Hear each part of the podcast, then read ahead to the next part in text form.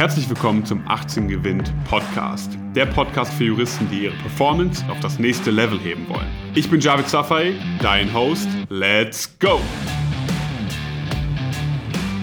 Herzlich willkommen, meine Lieben, zu einer neuen Folge vom 18 Gewinnt Podcast. Ich freue mich heute besonders, denn ich habe heute mal wieder einen Praktiker bei mir. Er ist Rechtsanwalt, Fachanwalt für Urheber- und Medienrecht, unter anderem bekannt durch seine Tätigkeit in der rechtlichen Vertretung der Hohenzollern. Herzlich willkommen, Markus Hennig.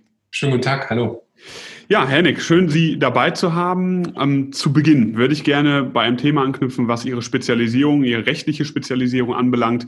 Viele Studenten stehen ja gerade im Studium, Studentinnen stehen gerade im Studium, aber auch Referendare und sagen, ich weiß nicht, in welche Richtung das später gehen soll. In, welch, in welchem Rechtsgebiet spezialisiere ich mich? Wussten Sie das von Anfang an oder wie sind Sie zum Urheber- und Medienrecht gekommen? Ich wusste das nicht von Anfang an, was ich äh, heute ein bisschen bedauere. Also ich würde jedem Berufsanfänger sagen, so früh als möglich, sich damit zu beschäftigen, was im großen Bereich des Rechts besonders interessieren könnte. Und dann vielleicht auch äh, von dieser Seite ist ja immer der rechtliche Bezug und dann geht es ja um einen praktischen Gegenstand, mhm. ähm, äh, dann vielleicht auch beidseitig Erfahrungen zu sammeln. In meinem Fall war das äh, als ganz frischer Anwalt ein großer damaliger äh, Skandal, also Presserecht fing sozusagen gleich früh an, mhm. wo ich äh, angesprochen worden bin, ob ich Lust hätte, das zu vertreten und das gab Anlass, mich da einzuarbeiten. Das waren die Anfänge vor 20 Jahren mittlerweile. Vor 20 Jahren war das sozusagen der Einstieg für Sie. Wahnsinn. Ja, oh ja äußerst spannend. Wenn Sie jetzt sagen, ähm, frühzeitig sich auch mal mit den Themen beschäftigen und sich der Ziele sozusagen der Richtung bewusst werden, wo sehen Sie so die Anknüpfungspunkte? Sind es Praktika oder äh, Veranstaltungen, Networking-Veranstaltungen? Ähm, wo sehen Sie da sozusagen die Anknüpfungspunkte für angehende Juristinnen und Juristen? Na, ich hoffe ja, also und das zeichnet ja auch einen guten Juristen, glaube ich, heute aus, dass sie sich noch, nicht nur für Jura interessieren. Das wird Juristen auch immer vorgeworfen. Es wird ja hoffentlich auch irgendwas anderes geben. Äh, und äh, in meinem Fall war das so, dass ich, äh, keine Ahnung, als Schüler und Student Theater gespielt habe, an der Musikhochschule eine Aufnahmeprüfung gemacht habe und vieles mehr. Also insofern war es schon immer irgendwie, ging schon immer nicht, obwohl ich immer Jura machen wollte, aber ja. ging schon immer auch irgendwas anderes. Und ähm, ich war, also aus heutiger Sicht würde ich sagen, wenn man sich einfach mal die Fachanwaltsbezeichnungen anguckt, mhm. ja, also Fachanwalt, keine Ahnung, für Medizinrecht, Fachanwalt für Baurecht, Fachanwalt für Urheber- und Medienrecht und so weiter, dann kann man ja schon schauen, dass es gewisse Spezialisierungen im Recht gibt. Mhm. Und wenn man sich dann nochmal anguckt, wie breit das jeweilige Feld auch ist, was durch die Fachanwaltsqualifikationen ähm, abgedeckt werden, dann ist das zum Beispiel in meinem Bereich auch das Presserecht. Mhm. Also insofern, wenn man dann äh, zum Beispiel einen Podcast betreibt wie Sie oder wenn man an der Schülerzeitung mitwirkt, dass man sich auch einfach mal in die andere Rolle versetzen kann, dass man weiß, wie ein Artikel geschrieben wird, dass man weiß, wie man mit Menschen umgeht, dass man weiß, wie man vielleicht äh, Informationen sammelt. Das ist, betrachte ich als sehr wertvoll. Mhm. Und wenn man dann soweit ist, dann sollte man vielleicht schon frühzeitig auch ein Praktika oder im Rahmen des Referendariates, auch wenn es zumindest in meinem Bereich nicht äh, examensrelevant ist unbedingt, äh, auch schon gerne Erfahrungen machen. Oder man kann ja auch äh, ständige Jobs annehmen. Ja, definitiv. Ja. Also ähm, ich höre schon raus, die Skills, die man benötigt für den Beruf, um wirklich richtig gut zu sein, sind das ist vielseitig. Das sind viele Skills, die man da erlernen muss und die hilfreich sind. Sie haben jetzt gerade gesagt, Theater gespielt. Haben Sie das während des, während des Studiums sozusagen als Hobby gemacht oder wie, wie lief das? Nein, das war, ähm, das war zu meiner Abiturienten- und zu meiner Schülerzeit. Okay. Aber was ich damit sagen möchte, wenn sich, äh, wenn sich jemand für Sport interessiert, kann nun nicht jeder irgendwie Sportrechte machen, auch wenn das vielleicht auch sehr interessant ist. Es kann nicht jeder nur seinen Neigungen folgen, ja, oder seinen, seinen besonderen Talenten, das ist schon ganz klar. Ich denke einfach, Sie merken typische Juristenkrankheit, man spricht so 50 Kommata in einem Satz. das kennt man. Ja. ähm, aber ich denke einfach, dass man als Anwalt sowieso einen, einen leidenschaftlichen Beruf ausübt. Das ist also, es hat gar nichts mit Ethik zu tun, aber es ist halt kein, kein Beruf, wo man um 18, 19 Uhr zwangsläufig zu Hause ist. Das muss man schon mögen. Ja. Und muss mögen, muss man daran glauben, muss man, sollte man eine gewisse Leidenschaft auch dafür entwickeln, über das Recht hinaus. Mhm. Das Recht verbindet uns. Aber die frühzeitige Spezialisierung halte ich in heutiger Zeit als das Wichtigste überhaupt. Ja.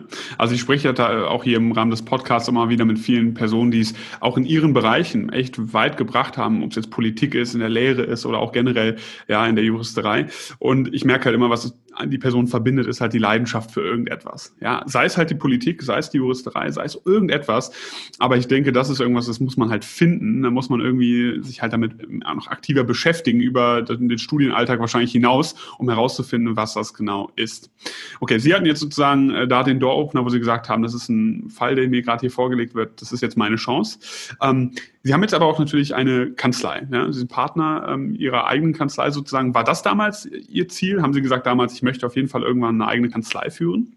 Das war auch schon recht, äh, recht früh der Fall. Ich habe äh, während des Referendariats das Glück gehabt, in äh, der damaligen Kanzlei in Berlin arbeiten zu dürfen. Einer, einer Buskanzlei vor 20 Jahren war das noch nicht so international geprägt, wie das mhm. heute auch dabei sein kann, ja. wo man die äh, Tausenden von Kollegen gar nicht mehr zählen kann. Ähm, aber das war eine, äh, existiert heute nicht mehr, deswegen spreche ich im des aufgegangenen internationalen Verbund. Mhm. Und da habe ich Großkanzlei Luft geschnuppert über zwei Jahre. Also ich habe nicht nur meine, meine Stationen gemacht, sondern ich habe auch während des Referendariats gearbeitet. Mhm.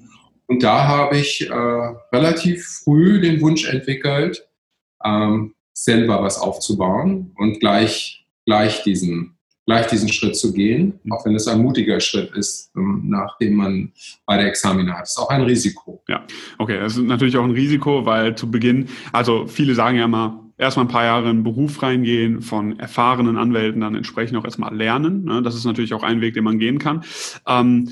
Kommen wir mal nochmal zum, zum Thema Kanzlei, Führung der Kanzlei. Wie ist es, eine eigene Kanzlei zu führen? Ist es sehr viel Stress, sehr viel Druck? Also wie, wie, wie läuft das entsprechend ab? Wie kann man sich das vorstellen für alle Leute, die sagen, ich möchte irgendwann eine eigene Kanzlei gründen, damit man da so ein paar Einblicke bekommt? Na, man ist auf jeden Fall nicht nur Anwalt, man ist auch Geschäftsführer, wenn Sie so wollen. Man ist auch Kaufmann. Nicht? Man hat sehr viele Dinge ähm, ähm, äh, selber zu organisieren, die meinetwegen in Großkanzleien, ähm, sag ich mal, für einen organisiert werden. Das ist vielleicht einer der Vorteile weil die Zeiten sich auch sehr geändert zu haben scheinen, also in den letzten vier, fünf Jahren. Ja? Also das Angebot sozusagen an Juristen auf dem Markt ähm, sozusagen hat sich ja deutlich verkleinert und der Bedarf vergrößert. Also wenn ich heute sehe, auch in Großkanzleien Sabbatical und so weiter und so weiter, was dann angeboten wird. Viele Möglichkeiten. Ja, auch. Die, die Einstiegsmöglichkeiten sind besser. Äh, der Notenfetischismus, als dass ich ihn bezeichnen möchte, ist vielleicht nicht mehr ganz so absurd zuweilen, ja. äh, äh, wozu ich eine eher kritische Auffassung vertrete, ja. ich auch dazu. Ähm, vieles andere mehr. Ähm, es sind natürlich die äußeren Zwänge auch größer. Also sprich, als der äh, als, äh, selber als Seniorpartner einer Kanzlei, die man selber aufgebaut hat, ähm, gibt es natürlich da in der Hinsicht keine Instanz, die einem dann auch erzählt, ähm, was zu tun und was zu lassen ist. Aber wie ich schon sagte, da hat sich vielleicht, äh, ich weiß nicht, ob sich die Zeit verändert hat. Ich möchte jetzt auch nicht klingen wie 150 Jahre. äh, mein Schwerpunkt, ich kann ja nur von mir, von mir sprechen, ist, ja. dass ich meinen Beruf sehr gerne mache. Und man ist natürlich, dass der Aspekt der Selbstausbeutung ist als Seniorpartner vielleicht äh, sowieso latent groß. Hm, verstehe. Wir haben jetzt gerade schon ein Thema angesprochen, wo viele, die jetzt zuhören würden, sagen würden, darauf müssen wir nochmal eingehen, das Thema Noten. Ja, viele sagen Noten, Noten, Noten. Es geht um die Punkte. Wenn man das Prädikat nicht schafft, dann ist man kein guter Jurist oder was auch immer. Man hört vieles. Ich persönlich bin da auch kein großer Fan von. Ich sage, jeder soll das Beste aus seinen eigenen Möglichkeiten rausholen und rückblickend sagen, ich habe alles aus meinen Möglichkeiten gemacht, ich bin zufrieden damit. Wie streng sehen Sie das jetzt auch, vor allem als Partner in der Kanzlei, die ja dann auch entsprechend vielleicht Leute einstellt und auch mal wieder Referendare hat oder Praktikanten hat und so weiter? Wie sehr schauen Sie da auf Noten? Jetzt werden Sie mich wahrscheinlich äh, äh, unglaublich anschauen, aber ich schaue eigentlich nicht auf die Noten. Okay.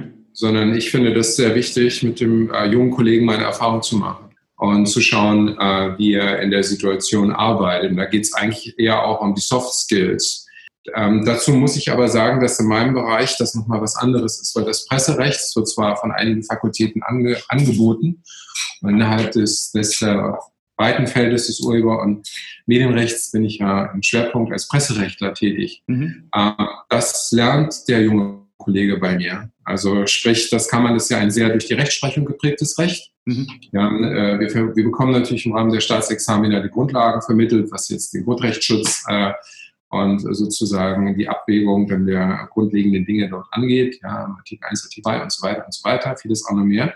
Aber das eigentliche Presserecht hat sich ja im letzten ähm, eigentlich schon immer, also wir haben ja sogar reichsgerichtliche Rechtsprechung, auf die wir heute noch äh, Rückgriff nehmen, war schon immer ein Rechtsprechungsrecht. Mhm. Insofern ist die, muss die Erwartungshaltung diesbezüglich nicht die größte sein.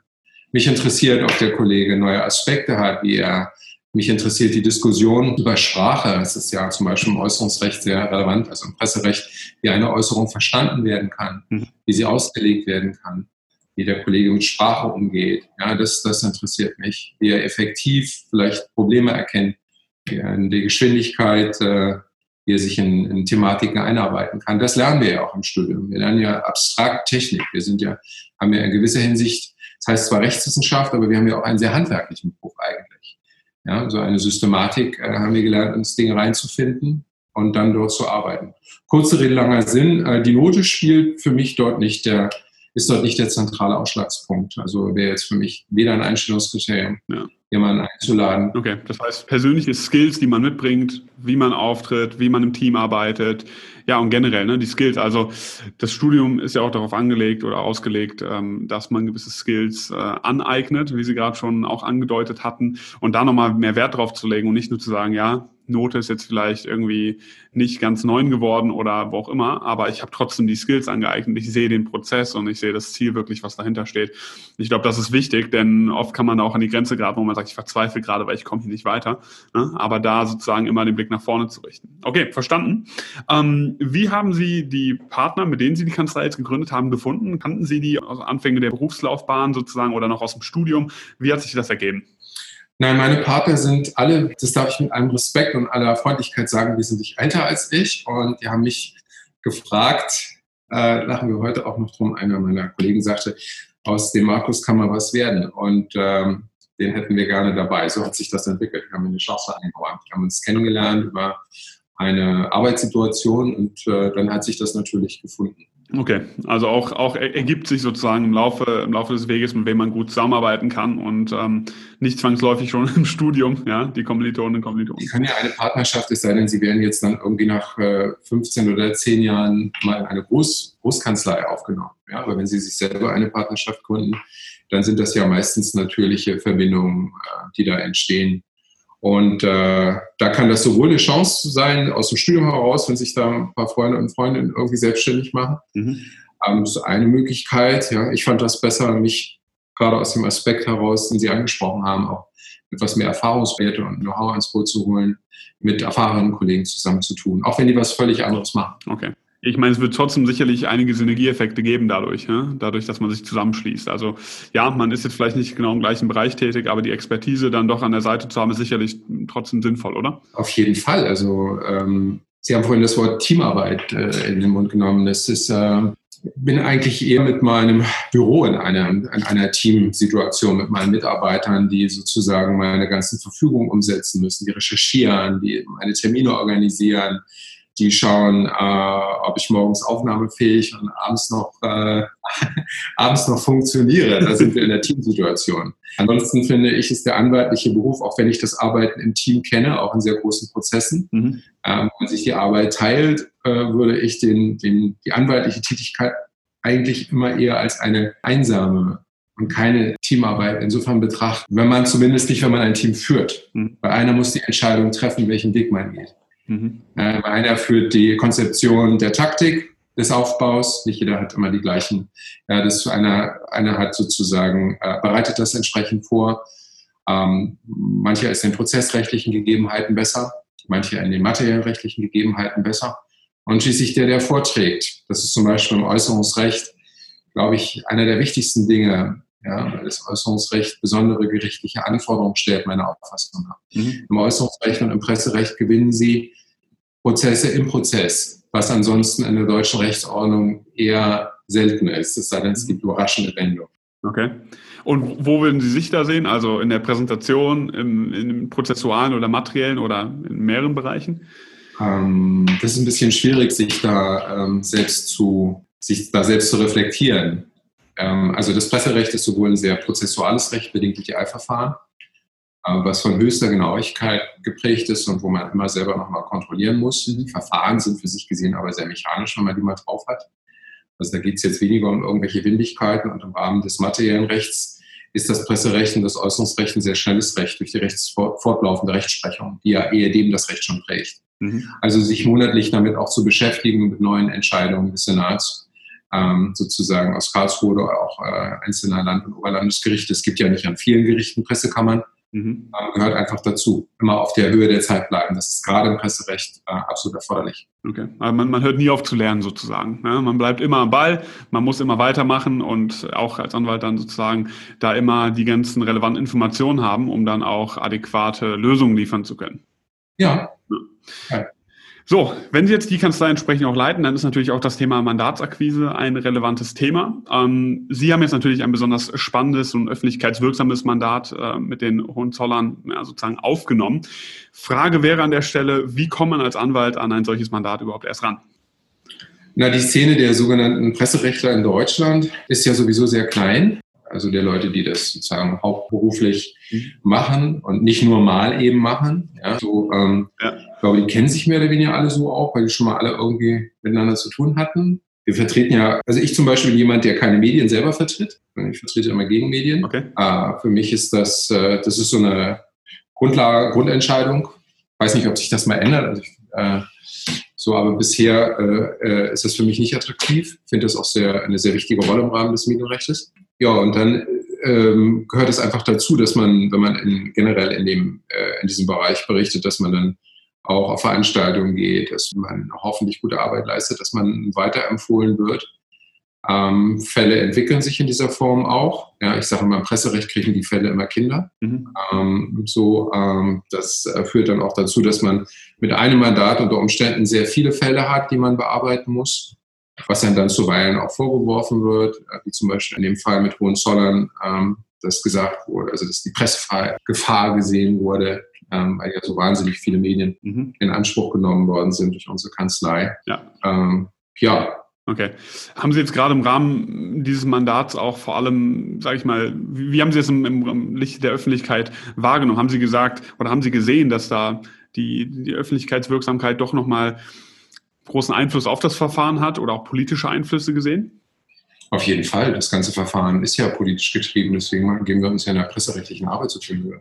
Mhm. Also äh, wird, ähm, ich kann das immer nicht verstehen, wenn, der, wenn falsch berichtet wird. Also kann auch, man kann auch platt sagen, wenn belogen wird, mhm. äh, dass durch so etwas die Pressefreiheit in Gefahr gesehen wird. Oder hier haben wir ja so auch leider Historiker äh, in Anspruch nehmen müssen, nicht weil sie Historiker sind, ja. sondern ja. weil sie sich zu nicht historischen Tatsachen äußern wollten und das falsch. Nicht? Ja. Und das wiederum hat natürlich einen, einen, einen Ausfluss auch auf die Politik. Der Fall ist ja im Land Brandenburg für die äh, Wahlkampagnen einer Partei benutzt worden. Mhm. Und bewegt natürlich auch Politiker und auch politische Parteien. Der Fall ist im Bundestag diskutiert worden, im, Großen Haus, im Kulturausschuss ist er diskutiert worden. Also da haben Sie alles dabei.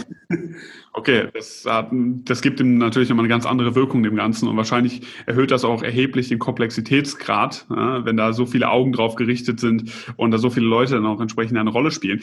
War das bisher Ihr spannendstes Mandat oder sagen Sie, da war noch etwas, wo Sie sagen, das, das war noch wirklich sozusagen auf der Nummer eins meiner bisher spannendsten Mandate? Natürlich jetzt ohne, um großartige Details dazu zu nennen. Können Sie sich mal fragen, wie ich aufhöre zu arbeiten? Das weiß ich ja nicht. Also, äh, aber bisher, äh, es ist ja immer, ich sehe das wie so ein Vater mit Kindern. Also das ist jetzt mein Kind, um das ich mich gerade kümmere und das ist für mich das Wichtigste. Mhm. Und das Schönste, auch wenn es ganz wichtig ist, dass ich Gott sei Dank auch noch andere Fälle bearbeiten darf und auch äh, Sachen, damit man auch einfach im Kopf dann auch mal frei ist. Mhm.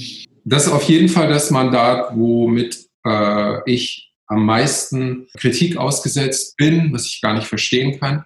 Auch persönliche Kritik, was glaube ich zu der heutigen Zeit auch gehört. Mhm. Und äh, was am meisten Unmut insgesamt auch in der Gesellschaft äh, ausgelöst hat. Ja. ja, da hört man ja vieles, man, man, man, liest auch vieles. Ich denke, also wem, wem dieser Fall noch nicht bekannt ist, sollte da auf jeden Fall mal ein bisschen Recherche zu betreiben. Äußerst interessant, viele, viele Fragen, die dort aufgeworfen werden.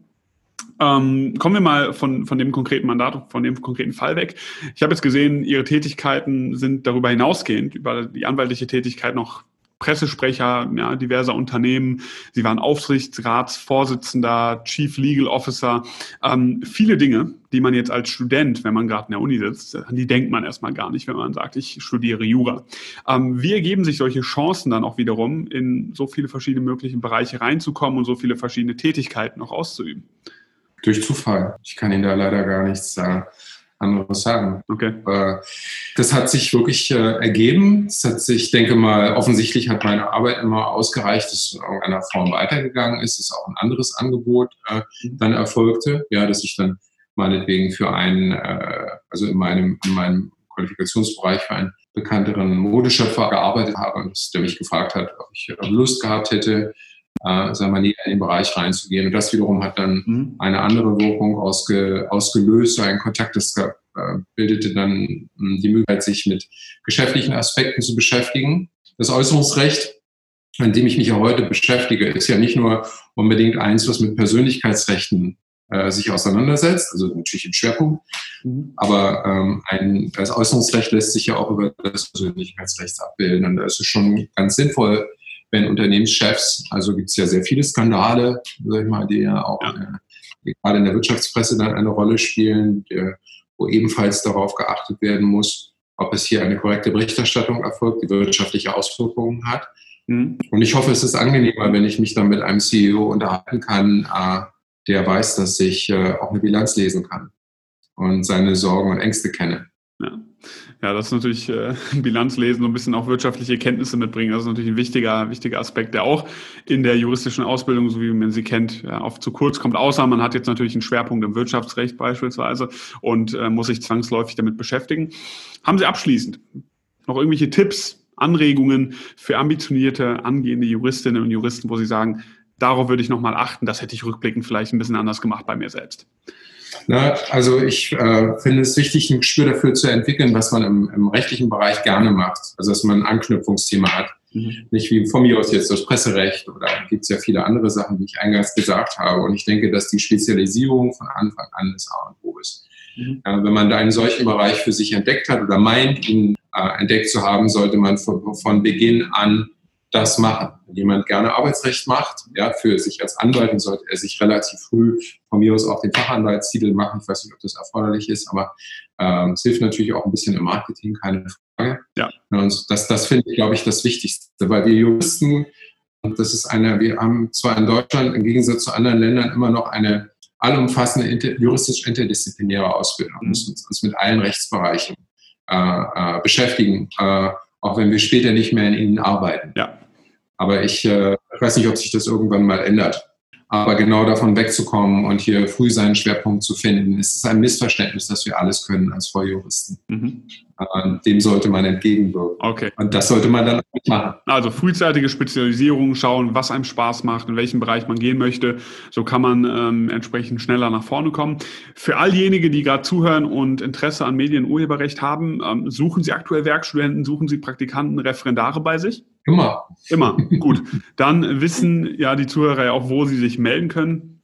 Vielen Dank an dieser Stelle für das interessante Interview, ja. für die interessanten Einblicke und äh, ja, viel Spaß an alle, die zugehört haben. Bis zum nächsten Mal. Vielen Dank, dass du heute wieder dabei warst. Wenn dir gefallen hat, was du gehört hast, dann war das nur die Kostprobe. Willst du wissen, ob du für eine Zusammenarbeit geeignet bist? Dann besuche jetzt www.18gewinn.de und trag dich für ein kostenloses Strategiegespräch mit uns ein. Bis zum nächsten Mal.